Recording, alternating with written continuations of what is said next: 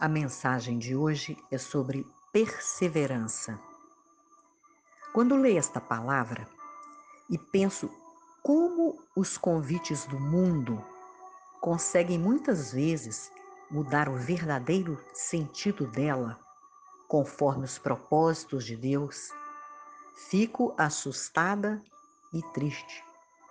Por exemplo, certas pessoas canalizam sua ansiedade para o álcool, para as drogas, para medicamentos cada vez mais fortes, para o sexo, para a traição, para a mentira, para as negociações ilícitas e persistem e perseveram como se isto fosse natural.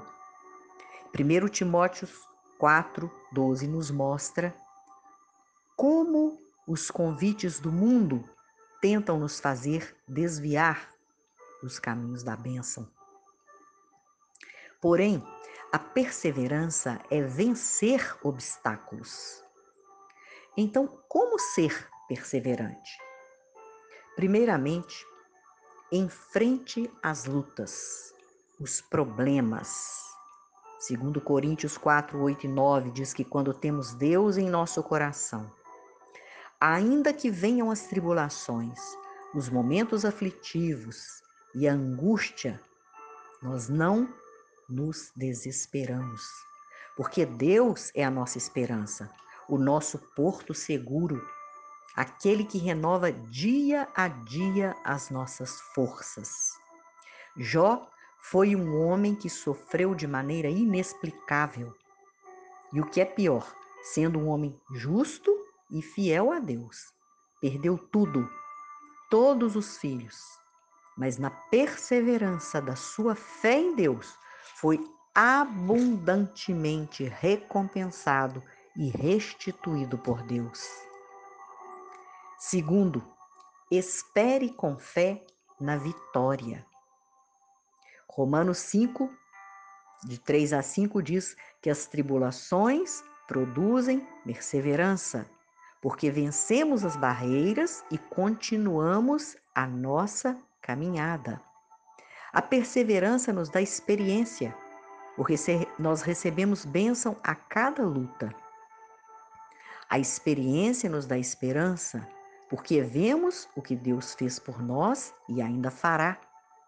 A esperança e a fé caminham juntas, porque cremos e continuamos esperando em Deus.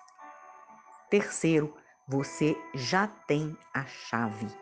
Salmos 43, versículo 4 e 5, diz que a chave da vitória é a oração. Sem oração não conseguimos manter a persistência, porque muitas vezes aquilo que pedimos e desejamos receber de Deus pode demorar diante das nossas emergentes expectativas. E quantas vezes ouço já cansei de orar. Mas Deus é o nosso refúgio e fortaleza, socorro bem presente na hora da angústia. Salmos 46, 1. Ele nos manda orar sem cessar. E a oração é a única arma, aliada à nossa fé, de ataque que a perseverança nos oferece quando meditamos na palavra de Deus. Os heróis da fé, os exemplos que temos de todos eles, entre os guerreiros de Deus, entre as mulheres, foram todos persistentes. Não murmuraram, não desanimaram, não deram espaço para a incredulidade, não duvidaram, mas persistiram então, eu quero desafiá-lo, desafiá-la diante da luta que você às vezes pode estar enfrentando neste momento. Para tomar posse destas palavras, não desistir, não desanimar, mas persistir. E se você já passou por muitas lutas e hoje é um vencedor ou uma vencedora, glorifique a Deus, por ter sido persistente, por ter perseverado. Afinal, a nossa força vem exclusivamente dele. Nunca desista. Persista. A persistência, a perseverança diante do Pai irá certamente lhe guiar rumo à vitória. Afinal, Deus é o único porto seguro em quem devemos ancorar a nossa confiança.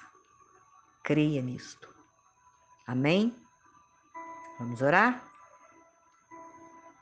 Pai, te louvamos e te agradecemos por nos ensinar a sermos perseverantes. E te pedimos que nos afaste do caminho e das atitudes do engano, onde estivermos persistindo. Abra o nosso coração e nos dê o entendimento necessário vindo de ti para estarmos libertos. Esta é a nossa oração de gratidão e confiança em ti. Em nome de Jesus. Amém. Seja um abençoador, uma abençoadora. Tome posse dessas palavras Medite nesses capítulos que eu citei e compartilhe esta mensagem para outras pessoas também serem edificadas. Tenha uma semana abençoada e abençoadora.